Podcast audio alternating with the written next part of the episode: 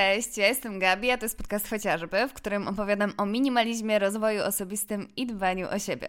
W dzisiejszym odcinku opowiem o tym, jak pracować ze szkodliwymi nawykami, które chcemy wyplenić ze swojego życia, bo działają na nas destrukcyjnie i po prostu ich w nim nie chcemy, i czy teoretycznie całkowite pozbycie się jakiegoś nawyku jest w ogóle możliwe. Przybliżę albo przypomnę Wam pojęcie pętli nawyku i tego, jak znajomość tej koncepcji może być przez nas wykorzystywana w świadomym, a przede wszystkim skutecznym zamienianiu negatywnych nawyków w pozytywne. A przy okazji, oczywiście, standardowo um, będę opowiadać o swoich problemach i o tym, jak je rozwiązałam, także usłyszycie o moich najbardziej wstydliwych i szkodliwych nawykach, które miałam w swoim życiu. Zapraszam.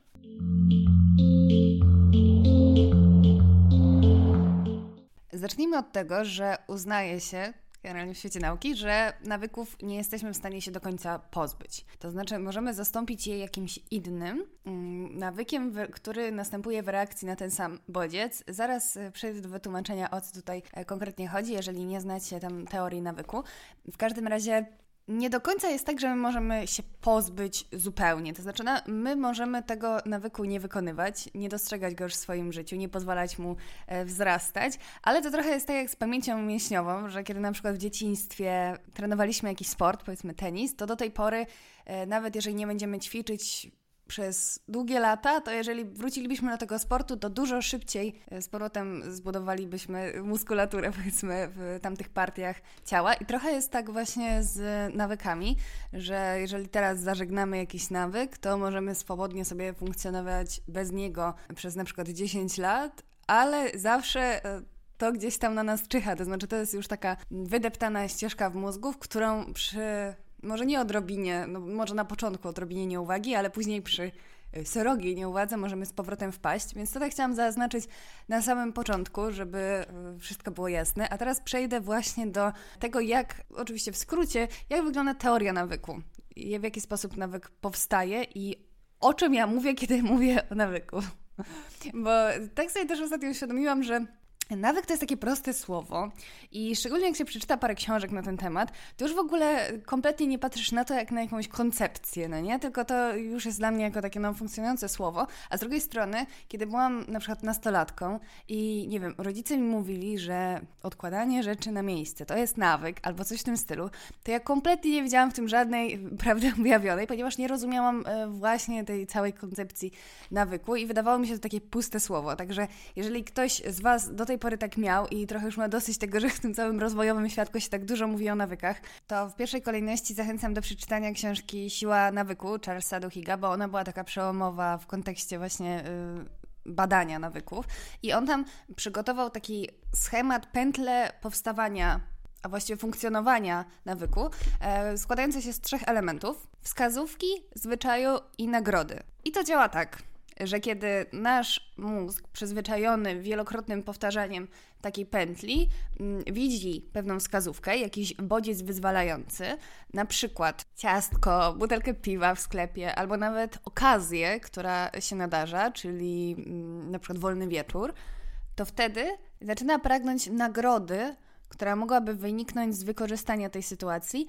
I tutaj się pojawia ten moment przejściowy, czyli podjęcie zwyczaju Czyli na przykład wrzucenie tej butelki piwa do koszyka z myślą właśnie o nagrodzie w postaci wypicia jej. Wolny wieczór na przykład kojarzy nam się z leżeniem przed telewizorem i to jest ta nasza e, zwyczajowa nagroda. Albo tego rodzaju nawyki, które mm, polegają na przykład na reakcji na stres, kiedy wyuczymy nasz mózg, że w momencie, kiedy się stresujemy, to obgryzamy paznokcie i jest nam trochę lepiej, albo mm, pijemy alkohol, albo sobie palimy e, fajki. W ogóle mm, ja o tym wspominałam już wiele razy, że ja przez 7 lat paliłam nałogowo i miałam kilka prób e, rzucenia palenia. Udało mi się to dopiero, e, kiedy zastosowałam te rady, o których Wam zaraz powiem, ale mm, nie w tym rzecz, tylko w tym, że już, no ja się już długo zastanawiałam nad rzuceniem, to znaczy myślę, że taki rok e, różnych prób i zastanawianiem się nad tym właśnie w kontekście nawyków i zaczęłam dostrzegać pewien taki absurd w palaczach, to znaczy my często, znaczy my, już nie my, ale palacze często mają tak, że uważają, że papierosy ich uspokajają, no nie? Co jest tak naprawdę kompletnie nielogiczne z punktu widzenia biologicznego, dlatego, że nikotyna ma działanie pobudzające po prostu. I no, z czego to wynika? Bo to też nie jest tak, że ludzie sobie wymyślają ten, e, to uczucie uspokojenia. To wynika z tego, że po prostu no, są bardziej zdenerwowani ze względu na e, brak dawki swojego narkotyku, no bo mówmy się, na no, nikotyn no to jest po prostu narkotyk i w momencie, kiedy ją zaspokajają, no to mają ten stan wyjściowy i mają wrażenie po prostu, że się uspokajają. E, ale spróbuj wytłumaczyć to jakiemuś palaczowi.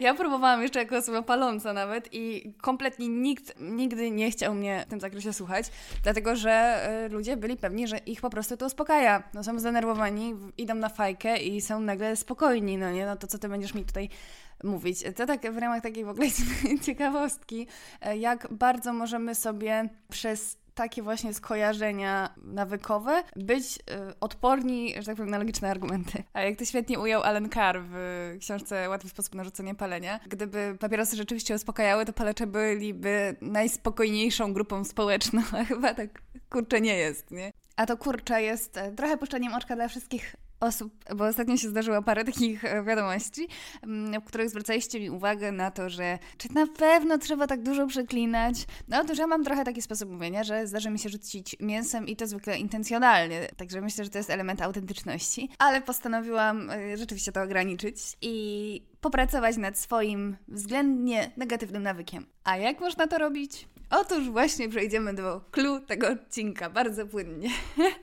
Chciałabym się z Wami podzielić taką moją, uwaga, autorską metaforą, na którą wpadłam ostatnio i bardzo mi się spodobała właśnie w kontekście nawyków.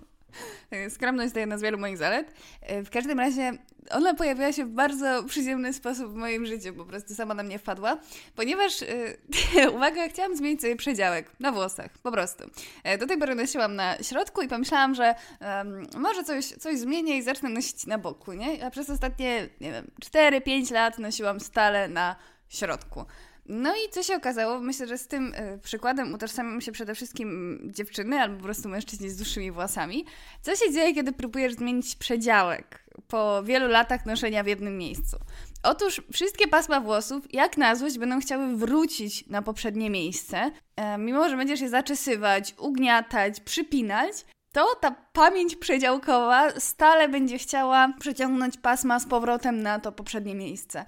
No i tak się będzie działo i działo. Możesz to jakoś utrwalać, yy, przyklepywać, przygniatać, przypinać, ale tak naprawdę jedyne, czego potrzebuje ten przedziałek do stałej zmiany, jest czas i wytrwałość w zaznaczaniu tej zmiany. Czyli jeżeli za każdym razem teraz po umyciu włosów będziesz je zaczesywać w danym nowym miejscu, to za kilkanaście, kilkadziesiąt razy, kilkadziesiąt myć, to już będzie Twoje miejsce docelowe tego przydziałka. Jednak do tego czasu, jeżeli będziemy nieuważni i pozwolimy po prostu odruchom naszych głosów działać, e, to przedziałek będzie jeszcze długo, długo wracał na to poprzednie miejsce. No bo nic dziwnego, jak przez lata był tak układany i te ciężary tak się rozkładały na włosach, to on doskonale wie, gdzie według właściwie ciebie, bo tego tak układałeś przez lata, powinien mieć swoje miejsce. No ale wytrwałość i powtarzanie ciągle tych samych czynności, czyli zaczesywanie po myciu, przygładzanie tego i tak dalej, wygładzanie, w końcu zaowocuje efektem w postaci nowego miejsca, a tamto zostanie już zapomniane przez y, naszą skórę głowy. Można by powiedzieć, że zapomniane, bo nie do końca, ponieważ jeżeli będziecie chcieli kiedyś wrócić do poprzedniego miejsca przedziałka, to e, znowu będzie trzeba przejść pewną przeprawę, ale nie będzie to aż tak trudne jak zrobienie tego po raz pierwszy albo po wielu wielu latach. Z tym, że przynajmniej przedziałek raczej nie ma negatywnych skutków w naszym życiu. Chociaż może się okazać tak, że nagle dojdziemy do wniosku, że w jednym miejscu, kiedy jest na przykład na środku, to wyglądamy e, beznadziejnie, a w przedziałku na boku wyglądamy e, super i wtedy za wszelką będziemy chcieli uniknąć starego nawyku układania się przedziałka. I mam nadzieję, że trafia do Was to chociaż w minimalnym stopniu tak bardzo jak do mnie, bo kiedy ja sobie to uświadomiłam właśnie próbując dokładnie to zrobić, czyli zmienić ten przedziałek, to sobie myślę, Jezu, przecież to właśnie dokładnie tak działają nawyki. I tak samo jest właśnie z negatywnymi nawykami, które próbujemy za wszelką cenę. O, i to też jest, yy, też się odnosi do tego, że nie jesteśmy w stanie po prostu się pozbyć nawyku, no nie? Tylko go tak yy, właściwie, przynajmniej przy takich dłuższych włosach, nie jesteśmy w stanie się zupełnie pozbyć przedziałka. On może być trochę albo mniejszy, albo w innym miejscu, ale gdzieś tam nawet samodzielnie się ułoży. Dlatego każdy z nas ma jakieś, znaczy nie dlatego, E, ale podobnie jest e, z tym, że każdy z nas po prostu ma swoje nawyki, nawet jeżeli jest ich nieświadomy, ale w momencie, kiedy zaczyna być świadomy tego, jak one działają, jak może je zmieniać i czego wymaga właśnie zmiana nawyku, to wtedy może nad tym zapanować, ale to jest też tak, że nawet jeżeli nie robimy nic, to nasze życie jest po prostu pełne nawyków. I tak jak już o tym wspominałam, około 40% e, naszych czynności w ciągu dnia to są właśnie nawyki, także nawet jeżeli będziemy olewać ten temat, to, e, to one będą istnieć. Tak samo jak nie będziemy liczyć kalorii, to one i tak będą same się liczyć. I podobnie jest z nawykami. Także to tak dla zobrazowania, bo już e, innymi metaforami, które na przykład e, były umieszczone w atomowych nawykach, jak to, żeby e, wydeptywać sobie ścieżkę osobną, która na początku będzie trudniejsza do przejścia i tak dalej, to już o tym wspominałam. Także tutaj powiew świeżości, czyli, czyli autorskie metafory. Ale właściwie po co nam jakiekolwiek analogie, no nie? Ja uważam, że one fantastycznie działają na zrozumienie procesu zmiany, bo kiedy ja na przykład chciałam coś zmienić przeszłości, zanim się w ogóle interesowałam tym tematem, to miałam wrażenie, że na przykład co z tego, że ja, nie wiem, 100 razy e, posprzątam, 100 razy wymyję naczynia, jak później już mi się nie będzie chciało tego robić i ja nie, nie miałam pojęcia, w którym momencie na, nastąpi, znaczy wtedy w ogóle nie miałam świadomości istnienia nawyku, że to można po prostu świadomie w sobie, no, nie miałam świadomości, że można świadomie, no ciekawe. No nie wiedziałam o tym, że mogę świadomie coś wykształcić i że to do czegoś prowadzi.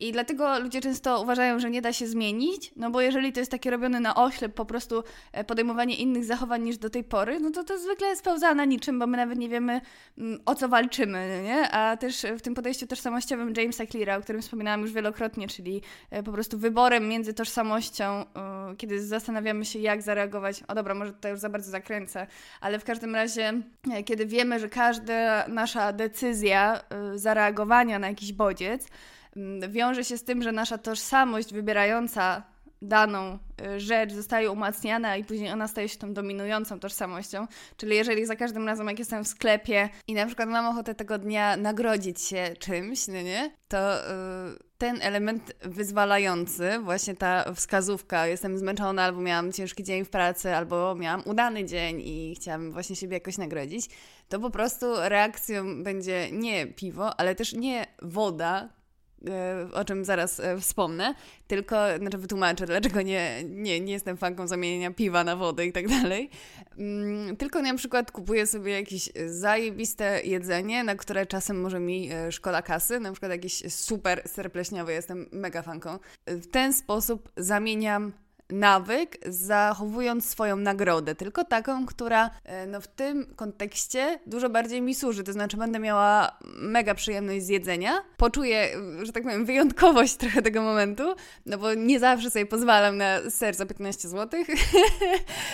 ale jednocześnie nie pielęgnuję tego niechcianego nawyku nagrodzenia się piwem. Czyli operujemy na tym samym, tej samej wskazówce, zmieniamy zachowanie, zachowując wciąż nagrodę. Nieco innego rodzaju, ale wciąż wcale nie gorszą, no nie? A w e, dalszej perspektywie jeszcze nie dość, że dającą taką aktualną, bieżącą przyjemność, to jeszcze e, przekładającą się na dalszą perspektywę, no bo będziemy dumni po prostu z eliminacji poprzedniego niefajnego nawyku. Umacniając e, w ten sposób moją tożsamość osoby, powiedzmy, dbającej o zdrowie i tak dalej, taką jaką mam sobie e, skonstruowaną i oczywiście ona się nie opiera tylko na tym, e, na tym jednym elemencie, tylko później to zaczyna być wszystko e, spójne i składać się coraz więcej różnych decyzji na to samo. No i jak widzicie, tutaj nie chodzi o to do końca, żeby, będę się posługiwać powiedzmy tym przykładem piwa, żeby nie, po prostu nie chwycić, albo macie, nie wiem, w lodówce i po prostu nie chwycić za to, ale istotne jest to, żeby nie likwidować powiedzmy negatywnego nawyku, chociaż wiecie, no ta, to wszystko jest względne, bo ja na przykład nie uważam, że nie wiem, picie piwa jest po prostu bezwzględnie złe, no nie? Absolutnie nie, tylko e, akurat tym się posługuję, bo też o tym też wspominałam, że miałam taki czas, szczególnie na studiach, że u mnie piwo po prostu było codziennie. To był taki normalny dla mnie napój. Ja codziennie piłam, nie wiem, ze dwa piwa i w pewnym momencie zorientowałam się, że ja to robię już kompletnie bezmyślnie, no nie? I, I byłam tym trochę w pewnym momencie przerażona, chociaż zauważyłam, że szczególnie w przypadku używek jest tak, że my sobie w pewnym momencie to tak kompletnie racjonalizujemy, no nie? Na przykład sobie porównujemy z jakimiś innymi gorszymi nawykami, że a przynajmniej nie robię tego, a przynajmniej nie robię tego, to przecież lepiej jak sobie wypiję tutaj e, piwo w domu, zamiast jakbym miała na przykład raz w tygodniu iść i się tak e, srogo nawalić, no nie? I to przeróżne sposoby można sobie to uzasadniać, racjonalizować i tak dalej.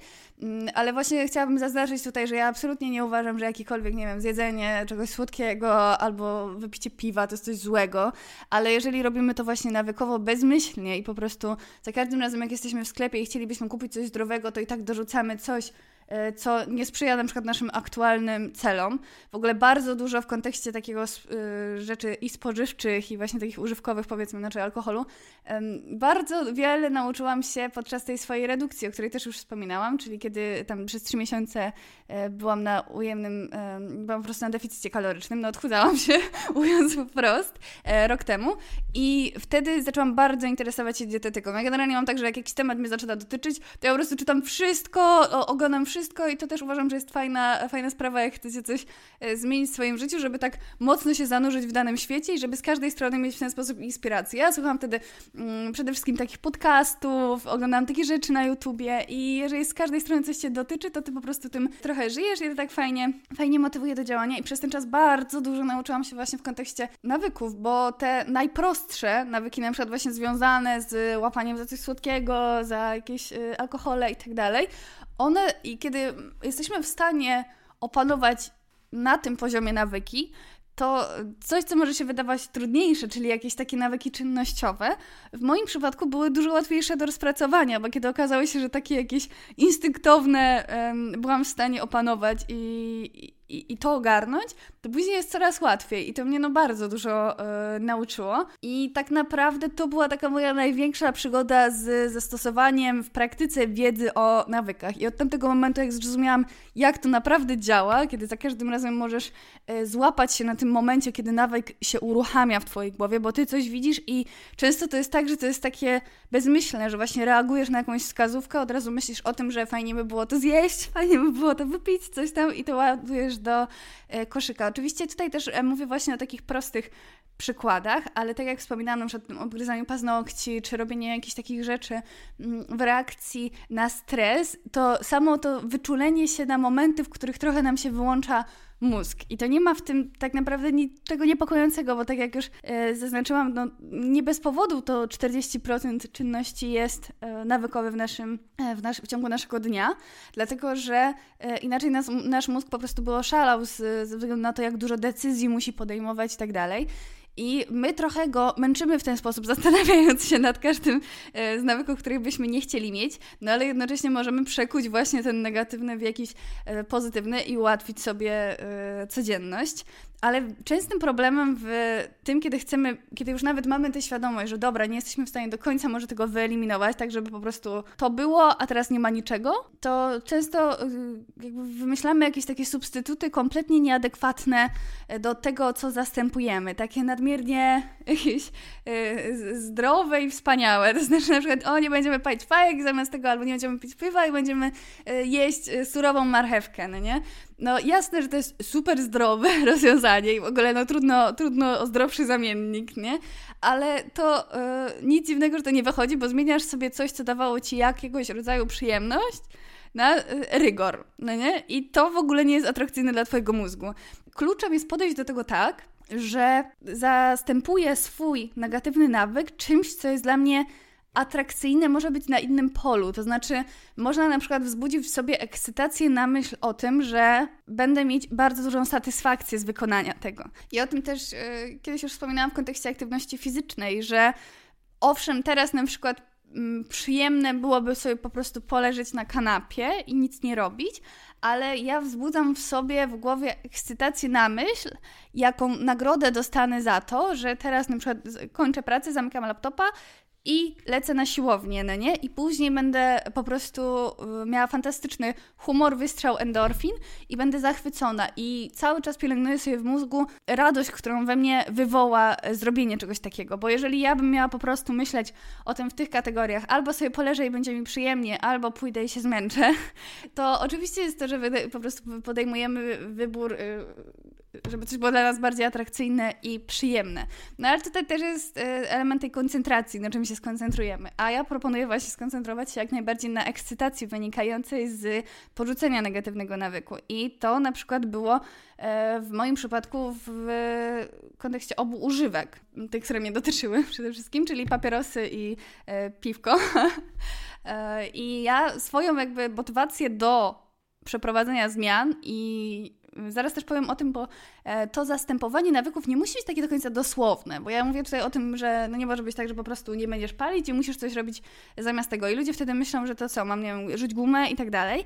No nie, ale e, wtedy skupić się na tym, w jakich sytuacjach najbardziej e, nam się chce palić. Ja na przykład miałam tak, że niekoniecznie nie skojarzyłam sobie nigdy tego ze stresem, może dlatego, że właśnie już e, trochę czytałam na ten temat. W ogóle też wspomniałam przed chwilą o tej książce e, Skuteczny sposób na rzucenie palenia Elena Kara. Ja to przeczytałam już chyba, nie wiem, drugim albo trzecim roku takiego mojego nałogowego palenia i nie rzuciłam po tej książce, mimo że autor tam, może nie, że zapewnia, ale jakby sygnalizuje, że jest bardzo duże prawdopodobieństwo rzucenia po jej przeczytaniu, ale ona mnie tak uświadomiła na wielu frontach. Jeżeli palicie fajki, to Was bardzo zachęcam do przeczytania tej książki. Nawet nie z myślą, że rzucicie e, po jej przeczytaniu, ale wtedy już po prostu papieros smakuje zupełnie inaczej i dostrzegasz absurd tego. A jeżeli y, przez lata żyjemy w poczuciu świadomości absurdu wykonywanych czynności, to dużo później y, jest też tak naprawdę łatwiej e, pod kątem psychicznym y, się tego pozbyć. Chociaż no, nie powiem, no rzucenie palenia było trudne,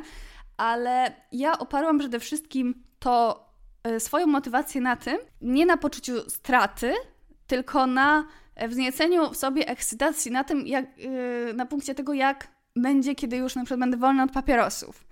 I w tym sensie motywacja potrafi być niesamowitym narzędziem przy zmienianiu nawyków, ale kiedy właśnie jest świadomie podsycaną ekscytacją i e, jednoczesnym skojarzeniem sobie poczucia cierpienia. O tym chyba też mówiłam w ostatnim odcinku, że Tony Robbins e, w książce Obudź w sobie olbrzyma, on poka... Ja czasem nie pamiętam, wiecie co, czy coś mówiłam w odcinku, dlatego, że e, nagrywam bardzo długi materiał i później nie wszystko do niego trafia, no nie? Do ostatecznego odcinka. Jeżeli się powtarzam, to wybaczcie, ale to jest akurat ważne w tym kontekście, że e, Tony Robbins jest zdania, że człowiek w życiu jest motywowany tylko dwiema, tylko dwoma pragnieniami, albo pragnieniem przyjemności albo pragnieniem e, uniknięcia cierpienia.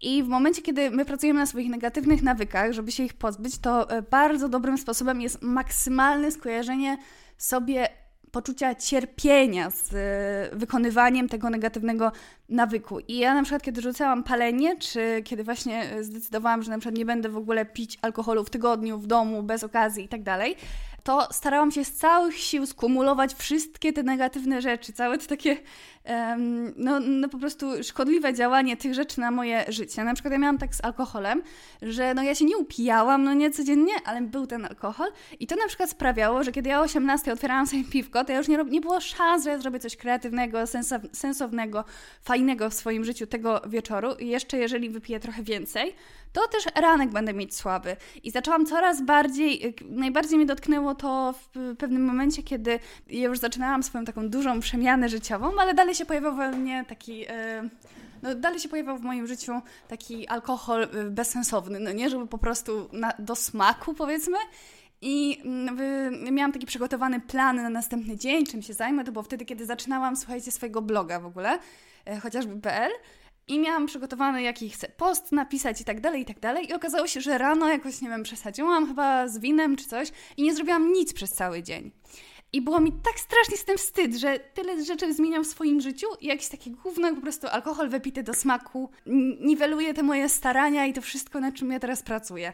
I skupiłam się z całej siły, bo już byłam, że tak powiem, świadoma tego, jak można wykorzystać poczucie cierpienia w niwelowaniu jakiegoś nawyku, żeby władować, skumulować i tak się mm, wręcz rozpłynąć w tym poczuciu cierpienia, żeby mój mózg skojarzył je właśnie z tym nawykiem. Odczuwając całą sobą e, to cierpienie związane z wyższymi tak naprawdę pragnieniami i z tym poczuciem marnowaniem dnia i życia i tym beznadziejnym e, stanem psychofizycznym, a jednocześnie właśnie z ekscytacją na myśl o możliwościach, które, które y, mogę z powrotem odzyskać, niwelując taki nawyk.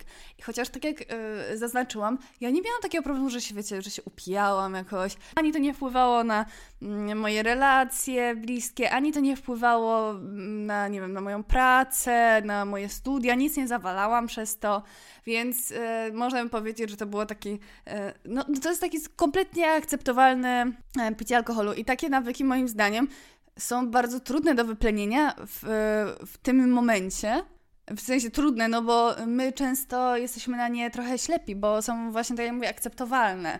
I dopiero kiedy zaczynają nam się naprawdę panoszyć w życiu i wiele psuć w nim, no to wtedy cały świat nam wskazuje, no pasowałoby coś z tym już zrobić, a wtedy to dopiero jest e, trudne. I podobnie tak naprawdę się ma sprawa z e, paleniem fajek, że uważam, że rzucenie palenia, bo często ktoś tak mówi, że no kurczę, no ja miałam właśnie 20 tam, dwa lata, kiedy rzuciłam fajki i to no to co to, co to można wiedzieć o, o, o tym nałogu? A ja uważam, tak może trochę przewrotnie, że rzucenie w tym wieku jest wyjątkowo trudne pod tym względem, że ty nie widzisz jeszcze praktycznie żadnych negatywnych skutków tego palenia, no nie? No bo ani zdrowie nie doskwiera, a tak naprawdę jeżeli też wcześniej zaczniesz palić, a ja zaczęłam w wieku właśnie 15 lat i to błyskawicznie zaczęłam palić po prostu paczkę dziennie fajek, a później już dochodząc do, do półtorej pod koniec rzucenia palenia, pod koniec rzucenia palenia, pod koniec mojego, mojej przygody z paleniem, mojego związku z papierosami. No i właśnie można by yy, podejść do tego, że to jest łatwe, no bo to niektórzy palą przez 30 lat i wtedy to dopiero jest trudno rzucić. No nie przeczę, na pewno jest trudno, ale z drugiej strony w momencie, kiedy jeszcze świat zewnętrzny albo właśnie wewnętrzny, jak Twoje zdrowie, nie daje Ci sygnałów i tego poczucia cierpienia i tego takiego e, konieczności wyboru albo Twoje zdrowie, albo papierosy, chociaż podejrzewam, że to jest w wielu przypadkach no, dramatycznie trudny wybór. A e, no, w tym momencie, kiedy nic Ci to nie robi i tak naprawdę łatwiej jest palić, kiedy masz te dwadzieścia kilka lat, dlatego że e, pod kątem towarzyskim, społecznym, jakimś takim imprezowym, łatwiej jest być osobą palącą, po prostu, to jest, e, to jest łatwiejsze. Więc wszystko ci mówi, że dobra za parę lat, no nie? Jakieś mam takie podejście, że dobra, jak rzucę, to wtedy jak będę chciała mieć dziecko na przykład, no nie? I dopiero wtedy o tym pomyślę. Kiedy będę mieć jakiś taki zewnętrzny motywator. I podobnie sprawa się ma z nawykami, które nie noszą e, znamion nałogów. Chociaż ja uważam, że nawyki i nałogi w jednym stały domu, tak naprawdę mm, o tyle z nałogami tak naprawdę jest paradoksalnie prościej pod kątem psychicznym, że w większości przypadków one po prostu nam szkodzą, no nie? Ewidentnie nam szkodzą. I na tym możemy się skupić swoją motywację. A co w przypadku takich nawyków, które wydają się właśnie no nie do końca szkodliwe. Na przykład to, że budzimy się rano i odpalamy telefon i siedzimy na Instagramie przez 3 godziny, Później już nam się właściwie nic nie chce robić, więc znowu siedzimy na Instagramie, odświeżamy go co chwila. Później odpalamy TikToka i mija kolejne 3 godziny. I co? I na przykład tego dnia nie mamy żadnych zobowiązań. Powiedzmy, to jest wolny dzień, jakaś e, sobota. I nie mamy jakichś takich super szczególnych pasji i nie ma w tym tak naprawdę nic złego, chociaż uważam, że zawsze warto po prostu szukać tych pasji, że to może być e, na pewnym etapie życia pasją, szukanie jej, ale bardzo łatwo wpaść w taki właśnie letarg i, i mimo, że często mamy tę świadomość, że to nie wpływa dobrze na naszą głowę, na nasze samopoczucie i często na naszą samoocenę, jeżeli cały dzień po prostu przeglądamy na przykład Instagrama i jesteśmy tego świadomi, ale tak naprawdę no, te negatywne skutki, one będą widoczne nie wiem, za 10 lat. To znaczy, oczywiście, że jeżeli chodzi o wpływ na samoocenę i tak dalej, to możemy to już dostrzegać w tym momencie, ale takie mm, wpływ na nasze życie, to znaczy na to, że zorientujemy się za 10 lat, że w swoim najfajniejszym okresie życia nie robiliśmy nic ciekawego, tylko leżeliśmy na kanapie i przyglądaliśmy zdjęcia innych ludzi, to ta perspektywa no, jest dosyć odległa. To znaczy, nawet jeżeli jesteśmy tego świadomi, no to to jest przecież tylko akurat dzisiaj chcę sobie posiedzieć na telefonie. I znowu nie chcę niczego demonizować, bo wiadomo, że czasem po prostu potrzebujemy rozrywki takiej trochę bezmyślnej i tak dalej. Nie ma w tym nic złego, ale w momencie, kiedy nam się to po prostu wymyka spod kontroli i nagle całe dni y, spędzamy nawet na nie wiadomo czym i zaczyna nam to doskwierać, to Jezu, to co uważam, że najważniejsze jest w tym momencie, to naprawdę skojarzenie sobie negatywne tej czynności. Ja zauważyłam na przykład coś takiego, że za każdym razem razem, kiedy wchodzę sobie sprawdzić maila, to już wspominałam o tym w internetowym, znaczy w odcinku o internetowym detoksie, że teraz sobie wyznaczam godziny po prostu sprawdzania tego, bo ja robiłam to tak nawykowo totalnie, że wyjmowałam telefon, sprawdzałam, e, licząc na to po prostu na pobudzenie w mózgu, że coś dostałam interesującego, mm, albo właśnie Instagrama, albo coś takiego. I zauważyłam, że kiedy właśnie to sprawdzam, i nic akurat ani ciekawego nie dostałam, ani nic ciekawego się tam nie wydarzyło, to czuję takie znużenie, nie? I postanowiłam się skupić całej siły na pielęgnowaniu sobie tego znużenia, żeby włączanie po prostu tych aplikacji częściej niż powiedzmy dwa, trzy razy dziennie e, żeby kojarzyło mi się właśnie z takim znużeniem, z takim czymś nieprzyjemnym. Właśnie z tym. Yy, cierpienie to jest mocne słowo, ale po prostu ono jest tak ujmowane w książce Tonego Robinsa, ale tak naprawdę właśnie z cierpieniem, żeby to było dla mnie czymś takim nieprzyjemnym, no nie?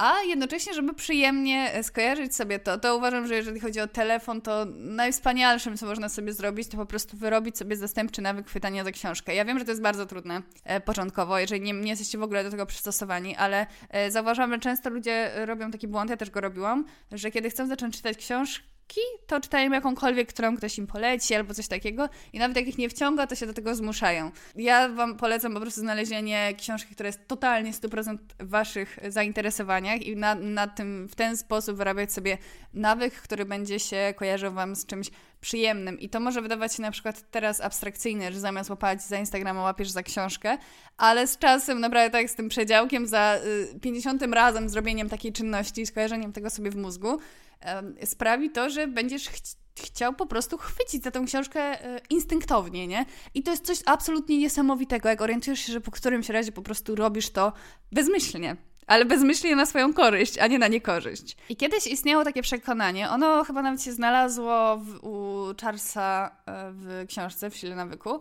U Charlesa, mówię jakby to był mój ziomek, ale dlatego, że, że nie pamiętam nazwiska, duchy chyba. To jest w ogóle jeden z największych problemów e, związanych z e-bookami, z czytaniem na czytniku, że ja nie pamiętam okładek często, bo wiecie, jak macie jakąś książkę fizyczną, no to tysiąc razy zobaczycie e, nazwisko autora i po prostu okładkę, a kiedy się czyta na czytniku, przynajmniej na tym moim, na Kindle, no to ja nie widzę tej okładki w ogóle, ja ją widzę tylko jak szybko klikam e, włączając ją, włączając ją, ale tak naprawdę włączam ją może raz, no bo później cały czas tylko przewijam strony, no nie? I nigdzie mi się nie wyświetla ten tytuł, ani autor, także to, to jest rzeczywisty minus, minus e-booków, także wybaczcie. W każdym razie to chyba nawet się w sile nawyku znalazło, coś, co później no, stało się tak naprawdę trochę takim mitem nawykowym, mianowicie to, że jeżeli przez 21 dni będziesz wykonywać pewną czynność, to ona stanie się nawykowa. I podobno to wynika, e, ta liczba wynikła z tego, że tam próbka osób, tak się nie mówi, próbka osób, e, próba badawcza, czyli po prostu jakaś e, ludzie, którzy mieli wyrobić sobie jakiś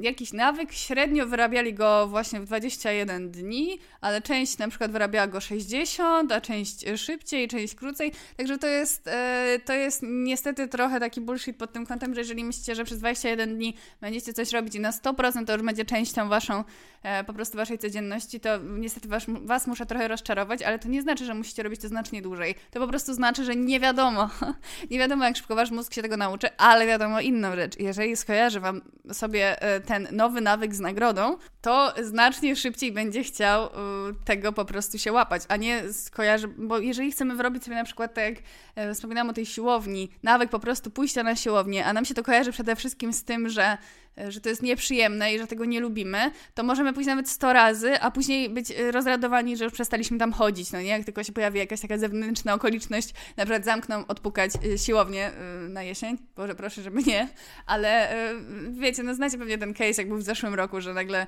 ludzie sobie podpuszczali i tak dalej, mimo że są różne inne możliwości, na przykład podejmowania aktywności, no to często, jeżeli się tak naprawdę tego nie lubi, no to po prostu tylko czekamy na znak z niebios, żeby czegoś nie wykonać. A w momencie, kiedy realnie skojarzymy sobie ten nowy nawyk z czymś, co daje nam super przyjemność i uważam, że fajnie jest, kiedy ta przyjemność jest na wyższym poziomie niż ta, e, która jest związana z negatywnym nawykiem.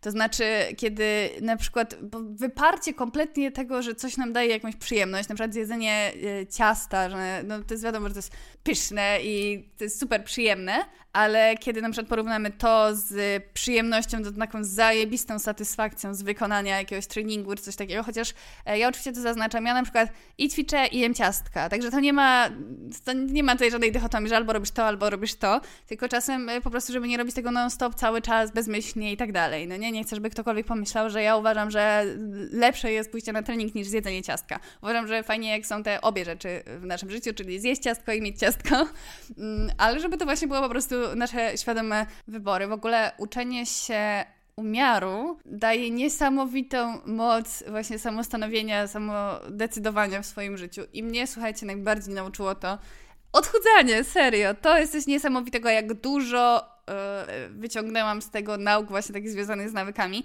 dlatego że mm, ja opierałam się właśnie na kaloryczności danego dnia, pozwalałam sobie jeść absolutnie wszystko, tam żeby się zgadzały mi tylko makroskładniki, czyli żeby nie mieć niedoborów ani białka, ani tłuszczu i tak dalej, ale generalnie jadłam wszystko i tak samo pozwalałam sobie na słodycze, na jakieś czasem y, fast foody czy coś takiego. No, nie żeby jakoś szczególnie często, ale dosyć na, na słodycze praktycznie codziennie sobie pozwalałam, bo ja bardzo lubię. Tylko, że to musiałoby się mieścić w tym y, mojej ustalonej kaloryczności i to często było na przykład jedno ciastko, w sensie takiej paczki, albo dwa ciastka. I nauczenie się tego, że ja mogę mieć wszystko, ale w umiarze, no niesamowicie mi otworzyło drzwi w głowie do y, przerzucania tego nawyku, przekładania na inne sfery życia. E, no nie mówiąc o tym, że to się utrzymało po prostu na poziomie tym takim żywieniowym i teraz e, potrafię, co kiedyś było dla mnie niewyobrażalne, właśnie zjeść jedno albo dwa ciastka i nie zjeść więcej, bo też zbudowałam właśnie swoją przyjemność, tą taką właśnie nawykową, na tym, na satysfakcji z poczucia właśnie trzymania samodyscypliny.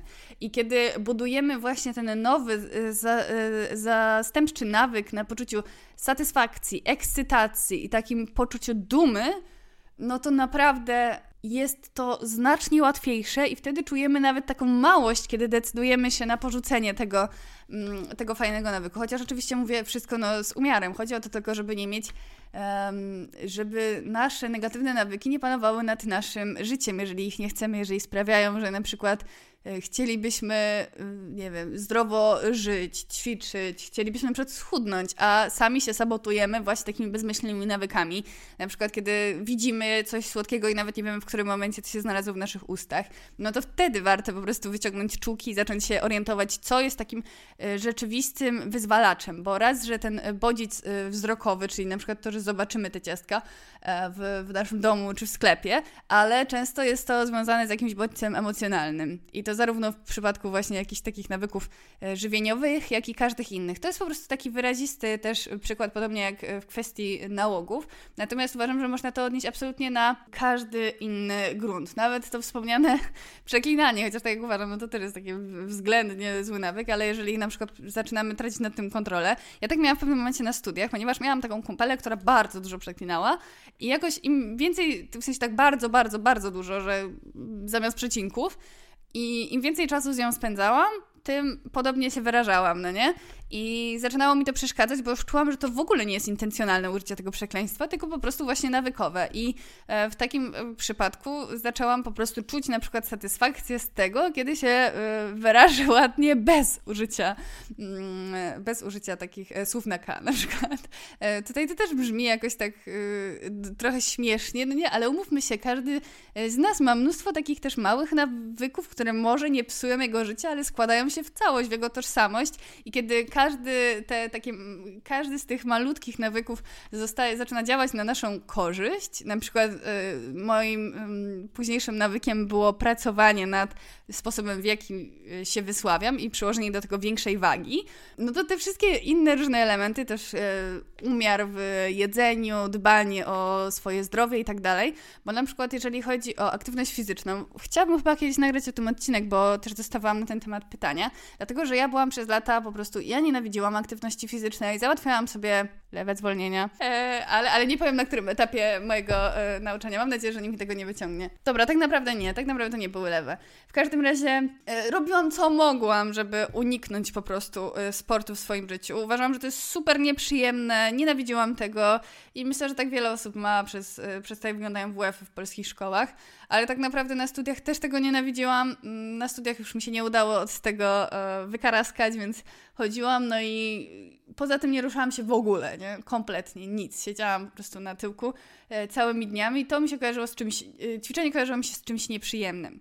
I w momencie, to niestety jest trochę przykre, bo ja zaczęłam ćwiczyć, jak, pewnie no, mnóstwo osób, pod kątem mm, po prostu poprawienia swojej sylwetki. I kiedy robiłam to z taką intencją, z taką motywacją, to jak tylko była okazja, jak mi się odechciewało, to po prostu rzucałam to w pierony, w ogóle mnie to nie interesowało. Nie miałam z tego żadnej tak naprawdę frajdy, tylko to było moje narzędzie do e, tam y, schudnięcia czy wyrobienia sobie po prostu ładniejszej sylwetki. Natomiast w momencie, kiedy zaczęłam patrzeć na to, jak moja tożsamość wraz ze zmianą moich nawyków zaczynała się zmieniać, zaczynałam budować w sobie tożsamość osoby dbającej o siebie, tak naprawdę dbającej o siebie, to zaczęłam czuć niezwykłą wartość w dbaniu o swoje zdrowie, właśnie przez zapewnianie mu ruchu, bo tyle lat byłam po prostu głucha na to, że 30 minut aktywności dziennie jest po prostu niezbędne do tego, żeby naprawdę zdrowo żyć i zdrowo i dobrze się czuć, witalnie, być pełnym energii, bo tak to ja potrafiłam przez lata, ale też o tym wspominałam, że miałam takich, miałam i mam dalej takich e, znajomych, którzy mają właśnie dwadzieścia kilka lat albo są przed trzydziestką i nie mają siły w ogóle nigdy na nic, są tacy ospali i ja teraz wiem, ile rzeczy mogłoby im pomóc i oni sobie, oni to usłyszeli ode mnie wiele razy, ale ja byłam tak samo głucha na to kiedyś, kiedy ktoś na przykład by mi mówił, no lepiej byś się czuła, gdyby, e, gdybyś ćwiczyła, była e, więcej na świeżym powietrzu albo po prostu zapewniała sobie ruch, e, zdrowiej byś jadła, jadłaś więcej warzyw i owoców, spróbowałabyś medytacji, te wszystkie rzeczy, które w koło nam teraz wszyscy mówią. Ja byłam przez lata na to głucha, a w momencie, kiedy zaczynałam to wszystko po kolei później wdrażać, no to kopara mi opadła, jak bardzo zmienia się to komfort życia. To jest coś y, niesamowitego, że możemy tak długo to po prostu sobie, yy, tak, tak długo to olewać i bardzo się cieszę, że zorientowałam się dużo wcześniej niż, yy, niż mogłabym, bo mogłabym się zorientować mając 50 lat. A teraz wiem, jak te wszystkie elementy życia są bardzo ważne każdym razie, kiedy ta moja tożsamość nawykowa zaczynała się składać na tożsamość osoby, która po prostu e, dba o swoje zdrowie i swoje samopoczucie i zaczęłam chodzić na trening albo ćwiczyć sobie w domu wyłącznie po to, żeby się lepiej poczuć fizycznie, no to było 99% mojej motywacji, nie? No może 95%. A 5% to były takie efekty sylwetkowe i tak dalej, ale to już było Yy, to już był czas po tam moim schudnięciu i tak dalej i, i, i nie potrzebowałam na przykład, nie wiem, paść dodatkowych kalorii czy coś, tylko właśnie wtedy to było już takie pozbawione tej takiej motywacji zewnętrznej, która jest taka ulotna pod tytułem właśnie, że e, jak będzie moja wyglądała e, sylwetka w wakacje i tak dalej, nie? A wtedy była to totalnie motywacja wewnętrzna, że chcę się czuć dobrze, chcę się czuć, chcę być zdrowa, no nie? Chociaż y, te, takie pojęcie zdrowia, kiedy się ma 20 parę lat, no jest super abstrakcyjne, jeżeli nic nam nie doskwiera, mm, no bo wtedy nie myślimy o tym, jak będziemy się czuć za 50 lat, no nie? I też nie, nie sądzę, żeby to było łatwe do wyobrażenia sobie, ale takie zdrowie, które właśnie ja postrzegam w kontekście witalności i energii do działania i takiej e, po prostu y, energetyczności, kiedy z tego wynikało po prostu moja chęć ćwiczeń, no to okazało się, że ja opieram właśnie całą swoją motywację na tym, że później będę czuła się świetnie i to pozwoliło mi wyrobić nawyk, to pozwoliło mi to, że w końcu osiągnęłam ten złoty gral, który często, nie, którego często nie udaje się osiągnąć. Mi się przez lata na studiach, kiedy próbowałam coś tam ćwiczyć, bo tak jak e, wspominałam, ja siedziałam cały czas na, na tyłku, ale miałam takie zrywy, no nie? Oczywiście właśnie one były podyktowane zmianą sylwetki i tak dalej, że wtedy postanowiłam, dobra, będę teraz ćwiczyć codziennie albo coś tam, E, I oczywiście to, nie wiem, motywacji mi starczało maksymalnie na dwa tygodnie, nawet nie wiem, czy na aż tyle, więc w sumie nawet nie dobiłam do tych umownych, e, mitycznych 21 dni, ale no nie czułam, żeby jakkolwiek mogło się to stać moim nawykiem i tak naprawdę w sumie, kiedy y, rok temu tam y, miałam tą redukcję, to jakoś mi się tak poskładało, że łącznie chyba przez pół roku cały czas ćwiczyłam i później odpuściłam gdzieś tam na początku roku i w ogóle mi tego nie brakowało, no nie? Bo tam to wszystko było podyktowane E, tym jednym celem. A w momencie, kiedy przestawiłam mm, w głowie cel i skupiłam to swoje odczucie przyjemności na poczuciu, jakie będę miała e, i satysfakcji, i dumy, i radości, i energii po treningu i też w trakcie tak naprawdę, żeby mieć z tego radość, że moje ciało e, się rusza i dostaje po prostu dawkę aktywności fizycznej, której potrzebuję, no to nagle się okazało, że nie wiem. Ja to myślę, że krócej niż miesiąc E, myślę, że nie wiem, za dwa tygodnie takiej aktywności sprawiło, że ja już sobie nie wyobrażam bez tego życia, no nie? A kluczem było to, żeby przekuć ten nawyk, zatrzymując nagrodę i właściwie całą swoją koncentrację skupić na odczuwaniu tej nagrody, na napawanie się tym, jakie to jest super, że ja to robię i jak fantastycznie się czuję później, żeby cała koncentracja była non-stop na tym, skupiona, żeby po prostu mózg załapał, że on dostaje nagrodę. On dostaje poprawę humoru, dostaje uspokojenie i to wszystko, co próbowałam y, często nieskutecznie osiągnąć jakimiś takimi przyjemnościami pokroju, siedzenie 5 godzin przed kąpem i tak dalej, co nie dość, że było dosyć nieefektywne, no to trudno mi było z tego wcześniej zrezygnować, ponieważ czułam, że tracę właśnie tą swoją przyjemność. A w momencie, kiedy przekonałam swoją głowę, że to jest prawdziwa przyjemność i że naprawdę tam mogę po prostu jej szukać, to e, wska wskazówka pod tytułem źle się czuję, e, jestem taka zasiedziana, smutna, zmęczona, wywołuje e, myśl o nagrodzie, którą jest to, że będę się czuła świetnie, cudownie po treningu, więc zostaje wyzwolone zachowanie pod tytułem wychodzę, nawet jak mi się nie chce, bo jestem tak skuszona tą wizją nagrody.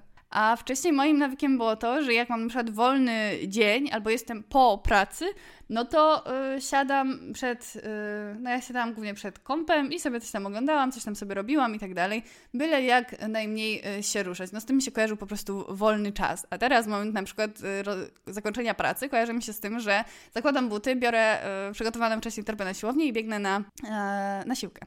I tylko właśnie dlatego, że kojarzy mi się to tak super pozytywnie, a jednocześnie skojarzyłam sobie poczucie cierpienia z tym, że, że człowiek leży, czuje się beznadziejnie, psychicznie, fizycznie. Naprawdę, jeżeli się nie ruszacie w ogóle teraz, to nie zdajecie sobie sprawy, jak bardzo negatywnie to wpływa na wasze samopoczucie. Ja nie sądziłam, że aż tak, że tyle moich gdzieś tam wewnętrznych ym, smutków i takiej, takiego poczucia w dużej mierze lęków E, wynikało właśnie z takiej nawet stagnacji fizycznej. No to, to mnie bardzo zaskoczyło. Albo na przykład prowadzenie sobie mm, nawyku krótkich medytacji zamiast na przykład przeglądania teraz Instagrama, bo nie mam co robić i mogę sobie, bo mam 5 minut na przykład, nie wiem, czekam na coś i mogę sobie wtedy, y, nie wiem, u lekarza albo coś takiego i mogę sobie wtedy pomedytować, nie? To jest coś, to jest coś niesamowitego. I ja też się skupiłam na tym, żeby moje nowe nawyki były jak najłatwiejsze do wykonania, no nie? Żeby, na przykład ja nie od razu zaczęłam ćwiczyć na siłowni, tylko robiłam tak, że ćwiczyłam w domu i to miało być coś, ja mnie na przykład zawsze wkurzały jakieś takie treningi, które były bardzo, bardzo skomplikowane, te wszystkie cardio, które są takie super wyglądają po prostu na filmie, ale tak naprawdę cały czas trzeba bardzo śledzić to, co się dzieje. Ja chciałam, żeby to było jak najprostsze, dlatego też na początku zaczynałam biegać, żeby po prostu samo to przygotowanie było, e, kosztowało mnie jak najmniej i żebym mogła po prostu zacząć to robić. Mm, I tak samo y, z medytacją. Ja na przykład medytuję tak, jak mi się podoba. Czasem siedzę, czasem leżę, czasem leżę nawet na brzuchu, żeby mi było wygodnie i w jakiejś sytuacji jestem, w takiej to robię. Albo na przykład tak jak wspominałam o tym, że ja rano robię jogę i ja słuchajcie, nic sobie nie rozkładam. Ja jestem w piżamie i po prostu kładę się przed telewizorem, odpalam sobie jogę i to robię.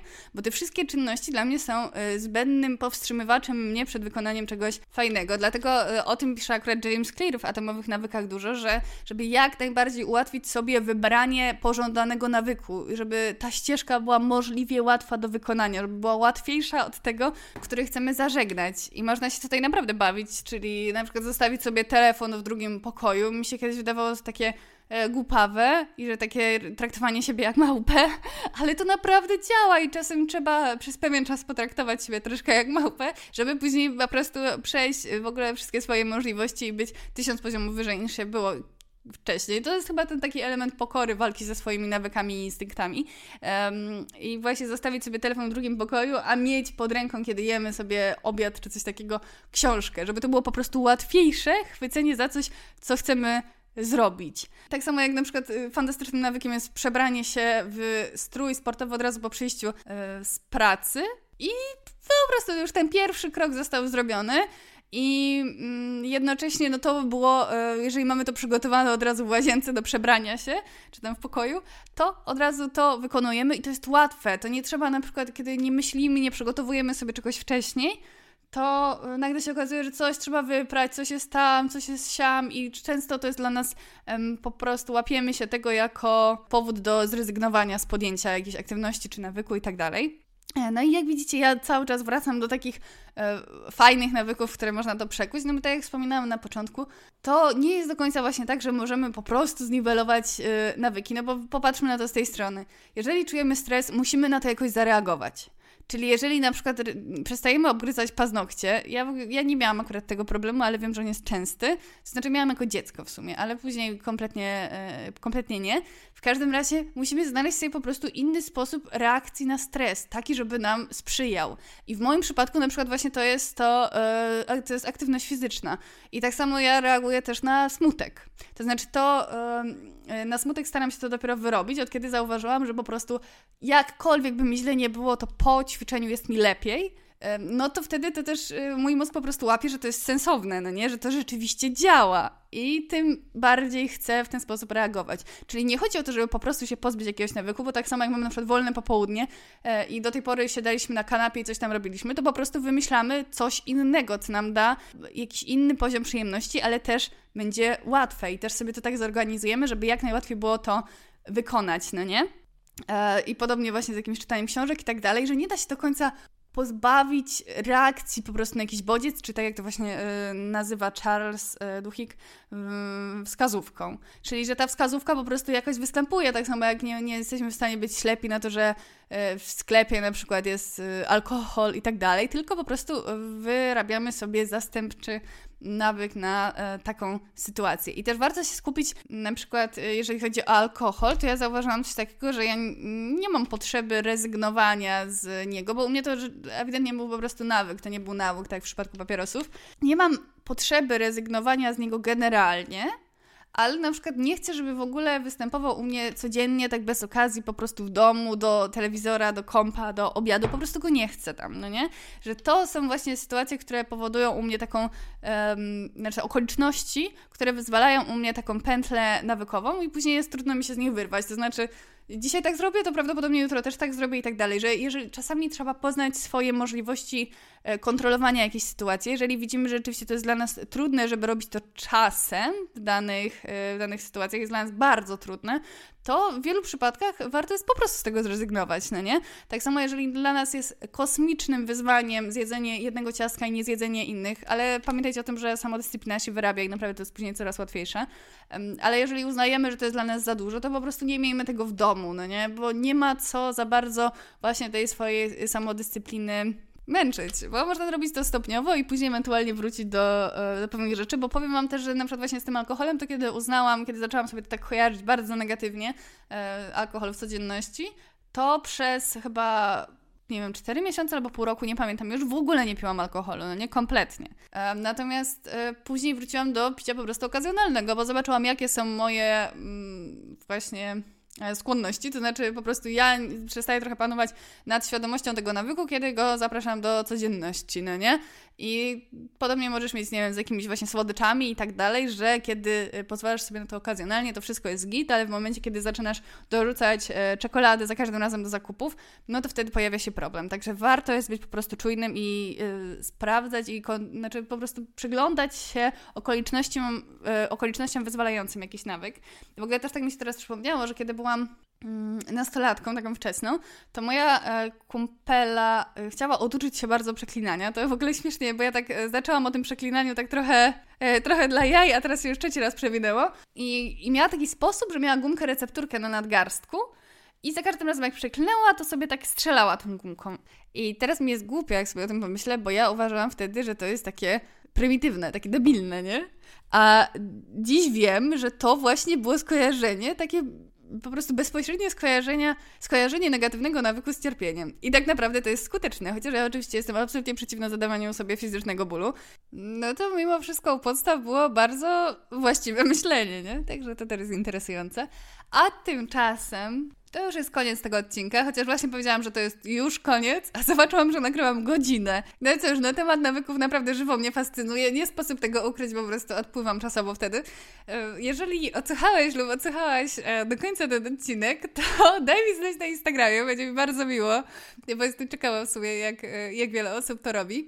A, a tymczasem no moje media to oczywiście chociażby mimo że rzadko coś dodaję, bo limituję swój czas na Instagramach i tak dalej, e, to zawsze odpisuję, także standardowo zachęcam do kontaktu i dziękuję bardzo za słuchanie. Życzę pięknego dnia, tygodnia oraz życia. I jeszcze e, chciałam przypomnieć, bo może ktoś nie słuchał ostatniego odcinka, jeżeli jesteście chętni e, na darmowy e-book Trzy kroki do minimalizmu, to możecie go dostać w ramach prezentu za zapiskę do newslettera na moim blogu chociażby.pl. I tutaj też pragnę zaznaczyć, że to nie jest ten e-book, którym e, tyle dudnie, bo e-book e, o minimalizmie w szafie jest e, w trakcie przygotowania.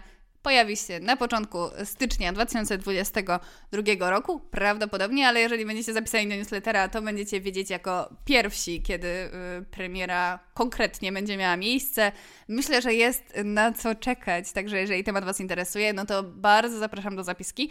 No i cóż, życzę świadomego budowania nawyków i swojego życia pa, pa. Cześć.